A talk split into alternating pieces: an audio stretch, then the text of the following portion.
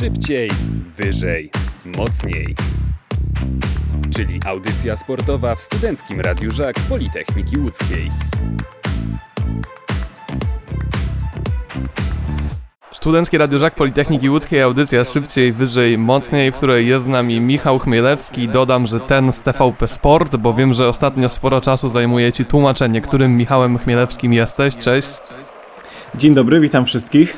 Zdradzę trochę radiowej kuchni, mam nadzieję, że się na mnie nie obrazisz za to, że rozmawiamy w przerwie, bo Michał czeka na to, jak jego samochód zostanie naprawiony, jego samochód jest u mechanika i myślę sobie, że to, co z twoim samochodem się dzieje, być może jest bardzo wdzięczną metaforą tego, co stało się z kadrą Thomasa Thurnbichlera. Nie wiem, czy ten samochód w ogóle przestał jeździć, czy tak na przykład trochę spowolnił, w jakim on jest stanie. No, w zasadzie to rzeczywiście stało się to, co z naszą kadrą, bo zamroziły się niektóre części, przyszły mrozy. Forma była świetna, jeszcze na letnim ogumieniu, a przyszła zima, przyszły mrozy, no i niestety płyn do spryskiwaczy odmówił posłuszeństwa, podobnie jak skoki biało-czerwonych. A co do tych Michałów Chmielewskich jeszcze, to rzeczywiście historia jest kuriozalna. Ja wiem, że nie jest to może najmniej popularne nazwisko w Polsce, choć z drugiej strony zawsze jest Jan Nowak i Jan Kowalski. Natomiast perspektywa tego, że w dwóch niezależnych ode mnie redakcjach pracują osoby o tym samym nazwisku, w dodatku piszą czasami o lekkoatletyce czy o skokach narciarskich, jest dość kłopotliwe, dlatego że faktycznie spotykałem się już z informacjami czy też z krytyką, że napisałem taki artykuł. Kiedyś zadzwonił do mnie Paweł Fajdek z pretensjami, że pisze o jego ojcu jakieś historie. Także tłumaczenie tego jest dość kłopotliwe, nie ukrywam. Niemniej wolałbym, żeby te samochody psuły się tym innym Michałem Chmielewskim. W każdym razie wszystko, co powie ten Michał Chmielewski, obciąża tylko konto Michała Chmielewskiego z TVP Sport. Proszę innych Michałów Chmielewskich o to nie obwiniać. Trochę wyprzedziłeś w takim razie moje pytanie, bo chciałem zapytać w nawiązaniu do tych twoich problemów, do jakiej usterki samochodowej można porównać to, co stało się z kadrą Thomasa Thurnbichlera, ale rozumiem, że obstawiasz, nie wiem, niezmienienie letniego ogumienia na zimowe i w efekcie samochód, który świetnie porusza się latem, zimą po prostu nie daje rady. Czy może coś innego jeszcze przychodzi ci do głowy, co trafniej opisywałoby tę sytuację? No tutaj metafor można by pewnie doszukiwać się różnych, przy czym jeżeli spojrzymy wstecz na wyniki z lata naszych skoczków, lata, które w skokach narciarskich z roku na rok waży coraz mniej. To, że emocjonowaliśmy się przez cały sezon na Igielicie rywalizacją Szwajcara i Bułgara o zwycięstwo, zakończoną zresztą zwycięstwem Bułgara, wiele mówi o tym, gdzie z prestiżem znalazło się letnie Grand Prix. Nasi zawodnicy też za wiele nie startowali, gdy jesienią przyszedł finał tego cyklu w Klingenthal, który zwykle jest takim papierkiem lakmusowym przed tym, czego możemy się spodziewać zimą, to okazało się, że oczywiście Dawid Kubacki stanął tam na podium, ale już pozostali nasi reprezentanci skakali powiedzmy w kratkę. Kamila Stocha nie było przez przeziębienie, antybiotyki tam były grane wówczas. Wtedy Thomas Thurnbichler powiedział, że po zmianie na zimowe ogumienie samochód powinien znowu pędzić 140 po autostradzie, no a na razie ledwo trzeci bieg udaje się włączyć. I tutaj wygląda to, prawdę mówiąc, na sytuację, w której coś wydarzyło się nagle. Zastanawiamy się z kolegami, powiedzmy, ze Ski Jumping Family, co to mogło być, też pewne poszlaki już dają sami trenerzy, no i wszystko wskazuje na to, że o ile plan dojścia później troszeczkę z formą, nauczeni błędami z ubiegłego roku w kontekście tego, żeby formę utrzymać do końca sezonu, której to zabrakło minionej zimy, no chyba się nie udało, bo może i ta forma, te świeże nogi przyjdą, ale z poziomu, w którym punktuje dwóch naszych zawodników w 10 dni, bo tyle zostało do turnieju czterech skoczni, trudno będzie zbudować zawodników na wygrywanie. No i to jest faktycznie martwiące, bo coś musiało wydarzyć się w tym okresie listopadowym, gdzie trzeba już szlifować formę, a naszym chyba tych skoków i tej stabilizacji zabrakło. Jedną rzeczą jest to, żeby dopuścić do tej zniżki formy, ale drugą, może jeszcze większym, jeszcze trudniejszym wyzwaniem jest to, żeby odpowiednio zarządzać tym kryzysem. Na razie patrząc na wyniki, no to wychodzi to średnio, bo drgnęło niewiele, jeśli chodzi o dyspozycję naszych skoczków. Wiem, że otwieram tutaj temat rzekę, ale tak patrząc na to z pewnej perspektywy całościowo, jak patrzysz, jak oceniasz ten sposób, w jaki sztab Thomasa Thurnbichlera reagował jak dotąd na tę kryzysową sytuację? Myślę, że wszystkich to zaskoczyło. Prawdę mówiąc, Thomas Thurnbichler, który jest dość młodym trenerem, nadal on też się uczy i ja personalnie patrzę jednak na to z pewnym przymrużeniem oka, to znaczy biorąc człowieka, który debiutuje w tak odpowiedzialnej roli, na tak odpowiedzialnym stanowisku w kraju, który jest wciąż mimo wszystko chyba dość zaangażowany w tej dyscyplinie, zresztą liczba artykułów, które się co weekend pojawiają, najlepiej o tym świadczy. On ma prawo do pomyłki. Miał też prawo do tego, żeby wyciągnąć wnioski po pierwszej zimie i to spróbował zrobić. Uważałem ten krok za racjonalny, tylko że popełniono błąd w listopadzie, który ma za sobą daleko idące konsekwencje. Też dopóki nie przyjdzie koniec sezonu i jakieś powiedzmy głębokie analizowanie tego, co się wydarzyło, to też za wcześnie o tym mówić, bo warto oddać głos trenerom. Ale to już widać, przy czym Thomas ma trochę związane ręce, jeżeli chodzi o zarządzanie drużyną, dlatego że po pierwsze liderzy reprezentacji to są mistrzowie świata, to są medaliści olimpijscy, to są mistrzowie olimpijscy przede wszystkim, to są Kamil Stoch, wygrane 2 kryształowe kule, no można tak wymieniać, a najlepiej po prostu przejechać się do jego muzeum w Zakopanem, gdzie w kilku salach można oglądać to wszystko, co zdobył. I zarządzanie kimś takim, kto już jest przyzwyczajony do pewnych rzeczy, kto już tyle widział, kto już tyle zrobił, jest niełatwe. Maciej Maciusiak w programie Trzecia Seria u nas w TVP Sport powiedział, że z kolei Dawid Kubacki lubi mieć nakreślone jasne plany i jeżeli tego jasnego planu zabrakło, jeżeli pojawiło się za dużo zmian, za dużo pomysłów, to też rozumiem zawodników w tym, że oni się trochę pogubili i być może trochę też stracili zaufanie, to znaczy cofnęli się o krok w zaufaniu, nie mówię o całkowitej utracie. I oni mają swój pomysł, oni wiedzą, jak ich organizm reaguje na pewne rzeczy, są do pewnych rzeczy przekonani, czyli do startowania kosztem treningu. Thomas z kolei wolałby inaczej.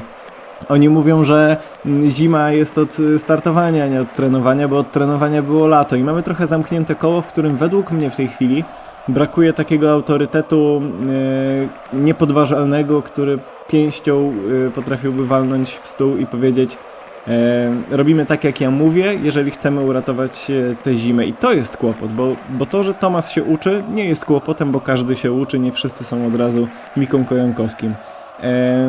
Ale tutaj chyba coś zawodzi w tej chwili, moim zdaniem, w relacji młody trener, młodzi zawodnicy. To jest oczywiście jedno z kilku rzeczy.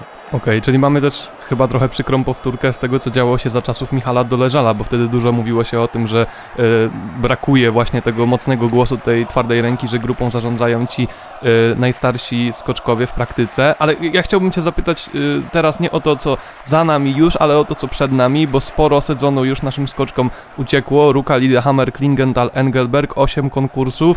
To powinna być taka rozbiegówka, takie złapanie odpowiedniej formy, no ale w styczniu już tej przestrzeni na szukanie formy nie będzie, bo przypomnijmy, że mamy taki maraton. Najpierw turniej 4 skoczni, później ten polski turniej Wisła, Szczyrk, Zakopane i Mistrzostwa Świata w lotach, więc dochodzimy do takiego pierwszego kluczowego momentu sezonu.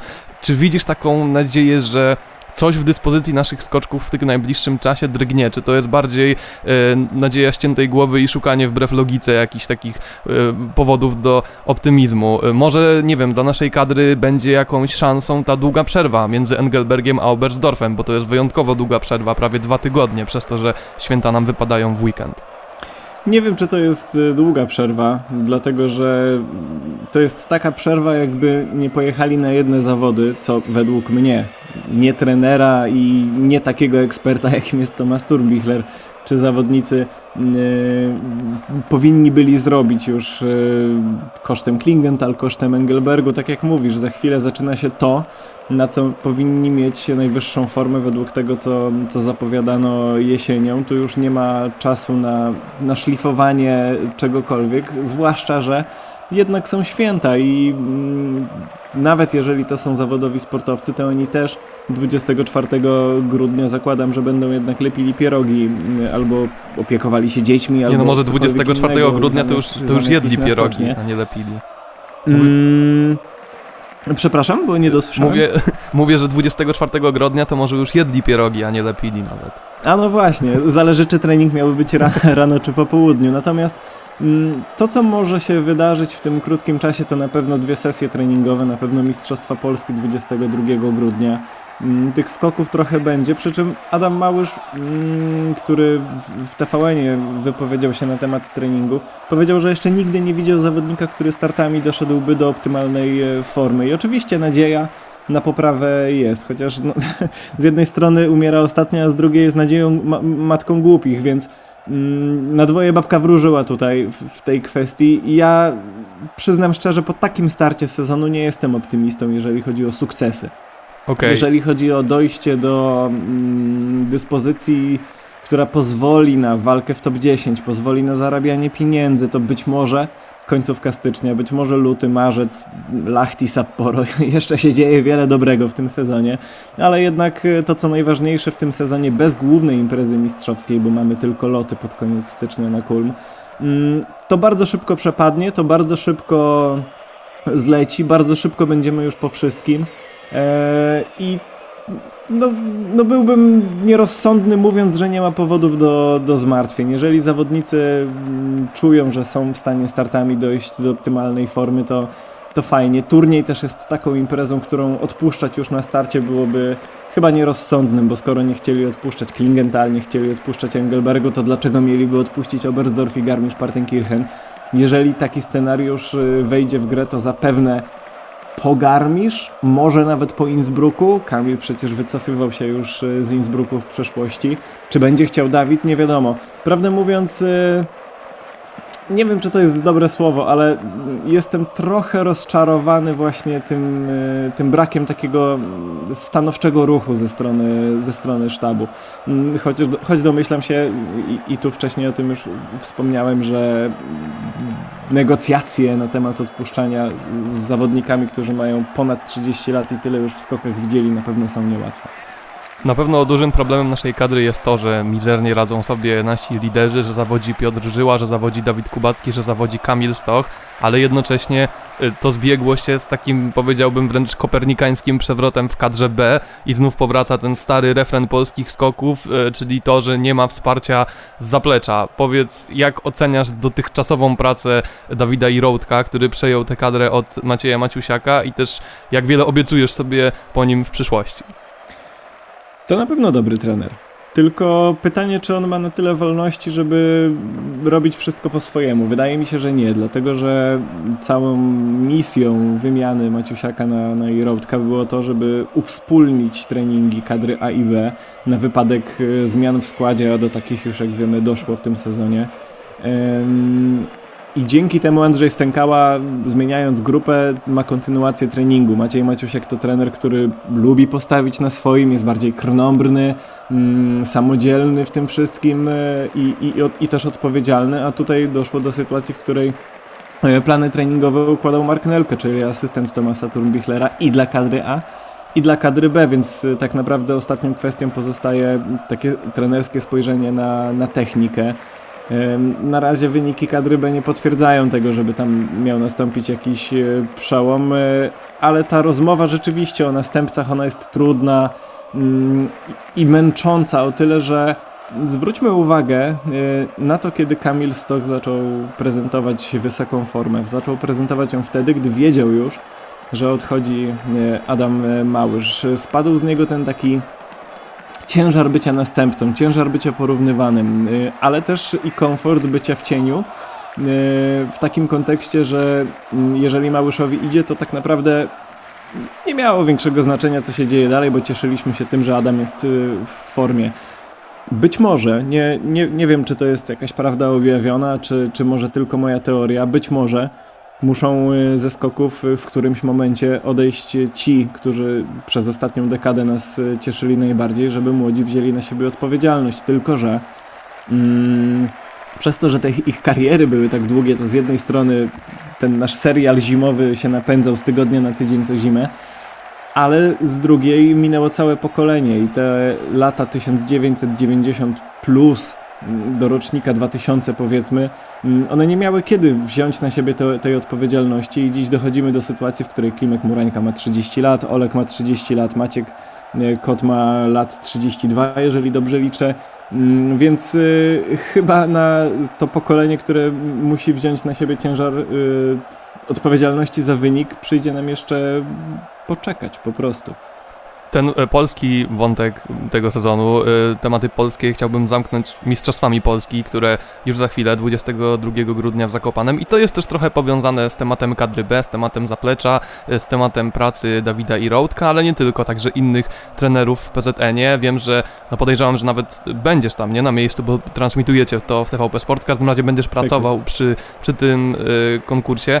Czego się po tych mistrzostwach Polski spodziewasz? W sensie właśnie, czy to będzie pojedynek Kubackiego i Żyły ze Stochem, czy właśnie może obserwując to zaplecze, czy te kadry młodsze, widzisz jakichś kandydatów do tego, żeby zaskoczyć, żeby napsuć krwi tym faworytom, a w przyszłości też w domyśle może wskoczyć do Pucharu Świata i trochę przejąć od nich pałeczkę, trochę wspomóc ich w tym punktowaniu, na przykład w styczniu, w lutym, w marcu. Ale ja nie wykluczam wcale sytuacji, w której to Olek z Niszczą nie wejdzie na podium po miejscach w top 3 w Pucharzu Kontynentalnym. Wiemy, że na dobre skoki stać Andrzeja Stękałę, całkiem nieźle skoczyli Murańka i Wolny Wruka w Pucharze Kontynentalnym. Być może Maciek Kot bez tej presji z Pucharu Świata wróci do swoich skoków treningowych z tych opowieści przedsezonowych, w których to lał Władimira Zografskiego, trenującego w Polsce przecież i na tych samych skoczniach w tym samym czasie. Także też nie przekreślałbym ich szans, szczególnie że Zniszczą w tej chwili ma taką przewagę nad pozostałymi zawodnikami. To oczywiście trochę abstrakcyjny przykład, ale jednak, że jemu dwa skoki bardzo udane w konkursie już się tej zimy udały, a reszcie naszych zawodników udawały się jeden, półtora. Wszędzie gdzieś tam były mniejsze lub większe błędy, więc na pewno on z takiej pozycji pewnego siebie może przystąpić do tej rywalizacji, a pozostali nasi, no tutaj może być już różnie. Wiemy na pewno, że ten trzon naszej reprezentacji stać na dobre skoki, bo takie pojedyncze próby pokazywali, choć wyniki tego nie potwierdzają, bo skoków na top 10 poszczególnych serii nie mieliśmy chyba nawet 10 na ponad 150 liczonych prób od początku zimy, co trochę martwi, ale jeżeli udadzą im się dwa równe, no to niewykluczone z drugiej strony, że i ci najstarsi po prostu znów przejmą miejsce na podium, co z jednej strony jest dobre, bo będzie pewnie odzwierciedlało hierarchię, ale z drugiej strony no chyba wszyscy czekamy na kogoś, kto się pojawi na dłużej niż na pół sezonu, tak jak Tomek Pilch czy Janek Habdas i faktycznie tutaj te szachownice trochę przewróci. No to spójrzmy jeszcze na tych, którym ten początek sezonu wyszedł trochę lepiej niż naszej kadrze. Umówmy się, nie jest to najtrudniejsze, żeby wyszedł on lepiej niż naszej kadrze. Tak, bo musielibyśmy porozmawiać o absolutnie całym Pucharze Świata w tej chwili. Nie to mam na myśli. Myślę o tych, którym wyszło najlepiej ze wszystkich, o Austriakach i o Niemcach, bo na razie ten sezon przebiega pod znakiem takiego duopolu, czy jak to by powiedział twój redakcyjny kolega Przemysław Babiarz, takiego przekładańca austriacko-niemieckiego. Top 5 Pucharu Świata to w tej chwili są tylko reprezentanci tych dwóch krajów. Powiedz, z czego twoim zdaniem wynika tak duża przewaga tych reprezentacji i czy myślisz, że ona może być naprawdę trwała, że pod znakiem tego duopolu może nam opłynąć nie tylko grudzień, ale także styczeń, luty i marzec? No, dochodzimy do turnieju czterech skoczni, w którym obie przedstawiciele obu reprezentacji mają coś do udowodnienia o tym, jak długo Niemcy czekają już na powrót na tron w imprezie, którą współorganizują. Napisano tyle tekstów, że datę 2002 i nazwisko Hannawald pamięta chyba nawet każdy w Polsce, że to był ten ostatni. I myślę, że to będzie trochę pętać nogi zawodnikom Stefana Horngachera. To może być albo początek nowego rozdziału tej dyscypliny u naszych zachodnich sąsiadów, albo początek jakiegoś dołka, który równie dobrze zaraz po tym turnieju może z powrotem się zakopać i mogą wrócić na szczyt. To też nie jest wykluczone. Jeżeli chodzi natomiast o Austriaków, no to mamy wielką legendę Stefana Krafta, który w Garmisch-Partenkirchen nie wiem co robi, ale jednak 1 stycznia miewa pewne problemy pomimo świetnej formy. Tak było, tak w zasadzie jest co roku od sezonu 2017-18. Zdarzały mu się przegrane pary KO, zdarzało mu się w ogóle nie wchodzić tam do konkursu, mimo że wcześniej na przykład stał na podium w Oberstdorfie albo we wcześniejszej części sezonu. Tak naprawdę w tej chwili, przepraszam, że trochę zmienię sens twojego pytania, natomiast gdybym miał wskazać faworyta turnieju 4 skoczni, to miałbym z tym problem. Pierwszy raz od dawna rzeczywiście grono kandydatów do wygrania tej imprezy jest tak duże, że trudno byłoby nawet wskazać 6-7 kandydatów, bo podejrzewam, że ich jest więcej. To jest trudna impreza. Tutaj nie tylko intensywność konkursów przez te 10 dni będzie bardzo duża, ale również to, że tam się pojawiają dziennikarze, to, że tam jest mnóstwo kibiców, to, że każdy wie przede wszystkim, że to jest 70-letnia impreza i zapisując się tam na kamieniu, tam jest taki specjalny kamień w Bischofshofen, gdzie się wypisuje zwycięzców, zapisujesz się faktycznie w historii tego sportu, bo po 2 latach mało kto pamięta wygranego konkursu z Lillehammer w Rower, gdzie jest 15 kibiców na trybunach, a jednak zwycięzców turnieju 4 skoczni pamięta się na lata. Dlaczego to wszystko mówię? Dlatego, że turniej i taka pozytywna energia wynikająca z tego, że ci tam poszło, może później przełożyć się na drugą część sezonu. Wiele razy było tak już w przeszłości, że ktoś wypalał formą, coś osiągał i następnie te dyspozycje trzymał przez jakiś czas, wywracając trochę kolejność w klasyfikacji generalnej. Niemniej, no, początek Niemców i Austriaków jest absolutnie spektakularny i tu spodziewam się, że mówimy już w tej chwili o 2 najlepszych kadrach tego sezonu, chyba z delikatnym wskazaniem na Niemców w wyścigu po Puchar Narodów. Powiedzmy, że odpowiedziałeś na to drugie pytanie dotyczące trwałości tego duopolu, ale jeszcze zahaczmy właśnie o te przyczyny, bo sporo też o tym pisałeś na łamach TVP Sport i to jest też ciekawa historia, zwłaszcza w przypadku Niemców, tej wielkiej przemiany, bo poprzednia zima przecież była dla nich dużym rozczarowaniem, teraz zaczęli z bardzo dużym rozpędem. Co tam się zmieniło? Bo to są i kwestie sprzętowe, i kwestie kadrowe, i kwestie podejścia trenerów. Opowiedz, jak to wyglądało. Przede wszystkim po minionym turnieju 4 skoczni, znowu wracamy do tematu Hannawalda, Horngacher, który się skompromitował, mówiąc o tym, że nigdy nie wysyłał na turniej tak mocnej ekipy. Okazało się, że Niemcy tam polegli. To był taki zaczątek zmian w sztabie. Teraz nie przypomnę sobie nazwisk dokładnie i ról, które tam zostały powywracane, natomiast wiemy na pewno, że Ronny Hornschuch, czyli dotychczasowy trener Szwajcarów, przeszedł do kadry B i najpierw stawiał fundamenty pod obecną formę tej reprezentacji, imponującą skądinąd, a w tej chwili tacy zawodnicy jak Stefan Laje, jak Pius Paszke, to są przecież kadrowicze B, którzy są w stanie stawać na podium zawodów Pucharu Świata. Do tego do juniorów przyszedł tam Werner Schuster jako koordynator tego Next Generation teamu. Zaczęli pewnie współpracę jeszcze bardziej ściślejszą z ośrodkami naukowymi, na wzór tego, co zrobiliśmy w Polsce. Między innymi nowe buty, nową firmę zatrudnili do produkcji butów i spodziewam się, że to będzie turniej albo zaraz po, gdy je wyciągną i zaszokują świat raz jeszcze. Zobaczymy, w jaki sposób i jak skutecznie. Doszło tam do takiego wietrzenia szatni i do przedefiniowania treningu jako systemu, jako całości. U nas też jest próba w tej chwili zrobienia czegoś takiego, przy czym, no, jak się okazało, na skutki pozytywne będzie nam jeszcze dane chwilę zaczekać. Oni natomiast usiedli też do zastanowienia się nad techniką skoku wobec nowych regulacji sprzętowych. Nie chcę wdawać się w szczegóły, zapraszam do czytania tekstów na TVP Sport, ale pozmieniało się na tyle dużo, że trenerzy zwracają uwagę, iż dziś najkorzystniej skacze się, to znaczy odbija się z progu w trochę inny sposób. Ten wektor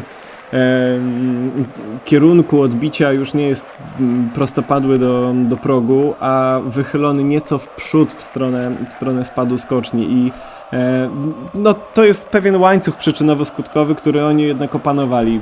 W skokach też nie jest tak, że jak zmienisz jedną rzecz, to nagle z 50 miejsca na pierwsze wskakujesz. To jest cały ciąg przyczynowo-skutkowy, że jeżeli zmieni się to, to trzeba zmienić to, a jeżeli tamto, to i tamto. I oni po prostu poświęcili to lato na to, żeby poukładać jak najwięcej z tych spraw, a skutkiem tego są ich wyniki. To też bardzo, bardzo łatwo się o tym pisze, bo to jest szalenie ciekawe, ale żeby o tym opowiedzieć w kilku zdaniach jest to niewątpliwie trudne. No tak czy inaczej, wyniki, które osiągają, na pewno stawiają ich w roli kandydatów do wygranej w turnieju. Tym bardziej odsyłamy na sport.tvp.pl, bo tam obszernie właśnie piszesz taki analityczny mocno sposób i o tych zmianach właśnie w technice skoku i o tym też, co w niemieckiej kadrze się zmieniło. Chciałbym, żebyśmy skończyli kwestiami kalendarzowymi, związanymi z tymi konkursami, które przed nami. Jestem naprawdę ciekaw twojego zdania, twojej perspektywy na temat tego projektu, który zobaczymy w tym sezonie po raz pierwszy.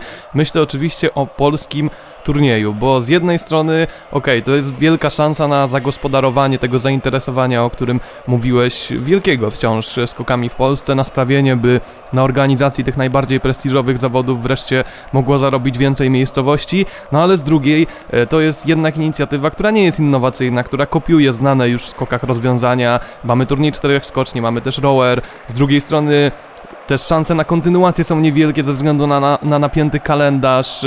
Ten Szczyrk też mam wątpliwości. Ciekaw jestem, jak na to patrzysz, czy to jest w obecnym kształcie skocznia, która rzeczywiście jest na miarę Pucharu Świata. Ogólnie widzę też dużo minusów w tym wszystkim. Ciekaw jestem twojej perspektywy jako człowieka, który jest blisko tej dyscypliny, który to wszystko obserwuje. Jak oceniasz potencjał marketingowy, perspektywy rozwoju tej imprezy i ogólnie mówiąc najprościej sensowność tego projektu? Oj, no to potrzebujemy jeszcze 29 minut na tę rozmowę, no tak, ale wiem, postaram się krótko. Wydobyłem szeroki temat na sam koniec. Tak. Po pierwsze, historia turniejów w skokach narciarskich jest nawet starsza niż turniej czterech skoczni, bo odbywały się turnieje czeskie, turniej szwajcarski, Puchar Bohemii, Puchar Beskidów. Te turnieje już zakończyły swoją działalność, że tak powiem, i faktycznie tym, który kopiuje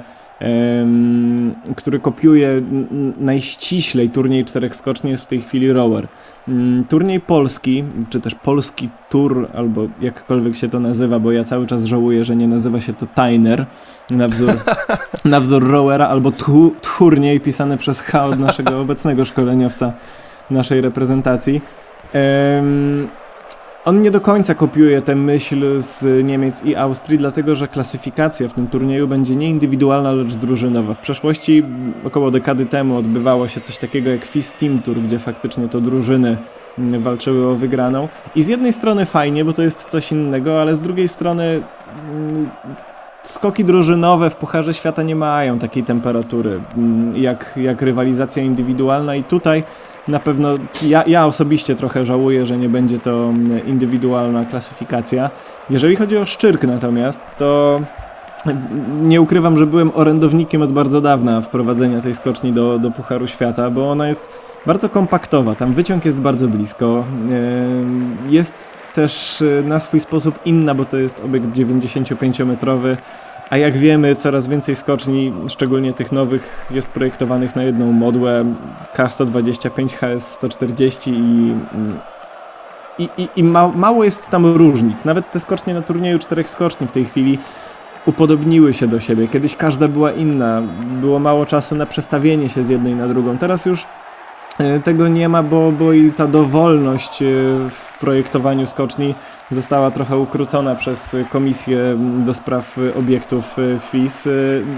Ja tego bardzo żałuję. Brakuje mi skoczni 90-metrowych, a w Szczyrku jest miejsce i na kibiców, i jak się okazuje na postawienie szatni, bo było to testowane w letnim Grand Prix, wprawdzie w takich zdefasonowanych garażach na ratraki zorganizowano szatnie, ale jednak się dało.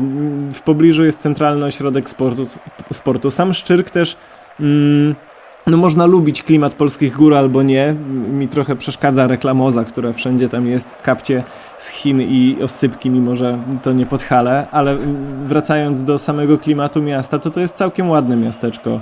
Na pewno w tygodniu, w którym są ferie, też przyjdzie trochę ludzi na trybuny. Nie wiem, jak będzie to wyglądało w kontekście wyników naszej kadry, choć wiem, że większość biletów już poszła i pozostaje liczyć na to, że ci ludzie dojadą na obiekt w dniu wydarzenia. Jeżeli chodzi o historię natomiast, która prawdopodobnie za rok się skończy, to tutaj też wiem, że PZN zostawia sobie pewną furtkę, bo wystarczyłoby na przyszły rok zamienić się, zdaje się, z Kulm, który będzie gospodarzem Pucharu Świata w lotach, i dałoby się ten turniej wtedy znów zorganizować. Pewnie wiele zależy od tego, czy ta impreza po prostu przyniesie zysk, czy okaże się stratna dla organizatorów. Ja bardzo bym chciał, żeby ta impreza była kontynuowana, choć wolałbym, żeby jednak w indywidualnym wymiarze, a najbardziej bym chciał, żeby została rozszerzona, dlatego że skoczni 90-metrowych mamy w Polsce więcej, bo jest i Karpacz, i Lubawka, natomiast tamte obiekty... to sobie Państwo może w internecie sprawdzą, jak to z nimi jest obecnie. No to tak na koniec, na co najbardziej czekasz w tym kalendarzu tegorocznym Pucharu Świata i czy jest to Lake Placid, czy coś innego? Myślę, że pytaniem już odpowiedziałeś za mnie. Jestem wielkim fanem skoków w Ameryce pod wieloma względami. Mieliśmy okazję 4 lata temu być w takiej podróży z kolegami z grupy Insiders po amerykańskich skoczniach. Byliśmy i w Ironwood, i w Iron Mountain. Do Lake Placid niestety nie udało się zajechać, ale faktycznie klimat tych obiektów i samych zawodów jest tak inny od tego, co mamy w Europie, że jest to święto sportu. Ale też faktycznie czekam na ten Szczyrk, bo bardzo bym chciał, żeby się po raz kolejny okazało, że my to umiemy robić, że przychodzą kibice, że potrafimy zawstydzić niejednego organizatora w Europie, który od lat jest w kalendarzu, bo jeżeli Szczyrk się uda w tym roku, to szanse na to, że ta skocznia zostanie w kalendarzu, są bardzo duże, a okej, może jest pewne przesilenie, bo 2 weekendy w ciągu sezonu to też już jest dość sporo, ale z drugiej strony, jeżeli jest rynek, jest popyt, to dlaczego by nie zaproponować podaży i z drugiej strony, jeżeli mówimy o kalendarzu, to też wciąż brakuje mi wielu obiektów w Pucharze Świata. Chciałbym, żeby te skoki, to jest taka może idealistyczna myśl, ale bardzo chciałbym, żeby skoki stały się znów taką dyscypliną, jaką były w latach 90., ale na rozmowę o przelicznikach, o zmienianiu belek w trakcie konkursów, które to zmiany czynią zawody nieczytelnymi, to pewnie potrzebujemy jeszcze kolejnej godziny. W każdym razie mamy temat jeszcze na niejedną rozmowę na pewno, a o tym wszystkim, o zmianach w skokach narciarskich, o poszukiwaniu formy przez polską kadrę i o poszukiwaniu przez nas nadziei na to, że coś w najbliższych tygodniach jednak w dyspozycji kadry Thomasa Thurnbichlera drgnie, opowiadał Michał Chmielewski, TVP Sport. Dzięki wielkie za rozmowę. Serdeczne dzięki, dobrego dnia. Szybciej, wyżej, mocniej. Czyli audycja sportowa w Studenckim Radiu Żak Politechniki Łódzkiej.